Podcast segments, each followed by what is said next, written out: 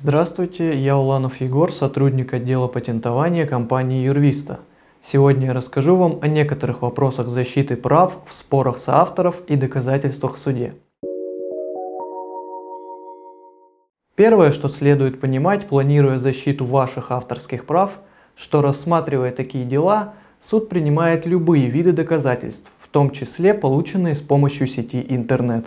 Поэтому, если, к примеру, ваше литературное произведение незаконно разместили на сайте, доказательством будут заверенные распечатки скриншотов с указанием адреса, страницы и времени. А если кто-то незаконно издал ваше произведение и продает экземпляры, здесь доказательством будут не только контрольная закупка, чек, экземпляры свидетельства, но и аудио и видеозаписи также принимаются судами.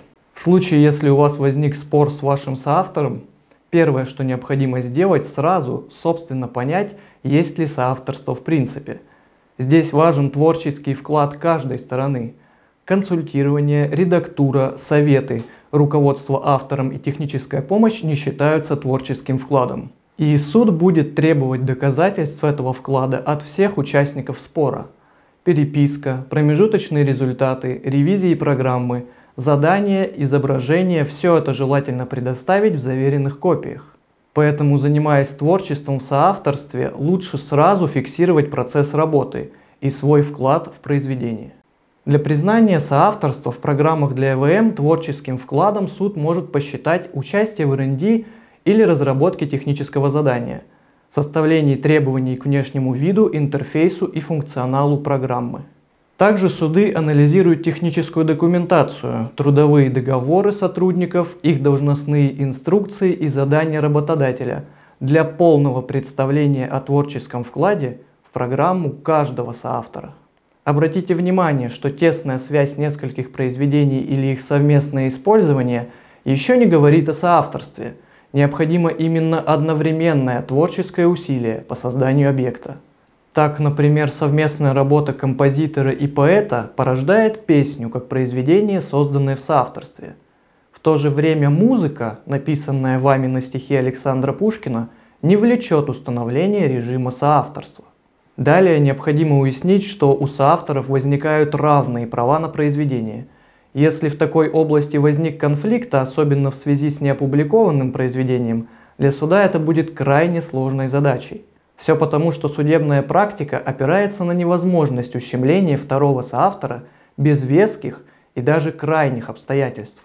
Например, в деле о защите прав на произведение науки два автора совместно написали монографию, но далее один из них без согласия и даже уведомления второго опубликовал ее.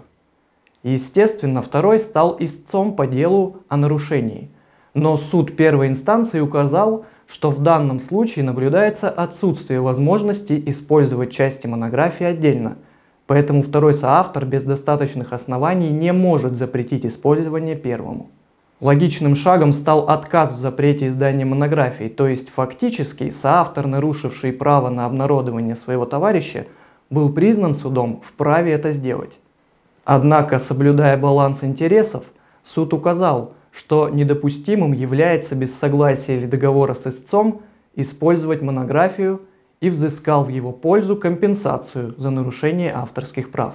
Полнота и справедливость указанного решения подтверждается тем, что апелляционным определением Московского городского суда решение первой инстанции изменено не было.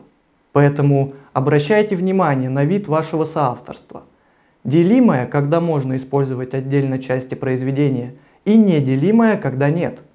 Случай неделимого соавторства усложняет процесс рассмотрения дела в связи с вышеизложенным. В спорах о соавторстве вы можете требовать от суда признания вас соавтором и выплаты вам авторского вознаграждения, компенсации, ущерба или убытков.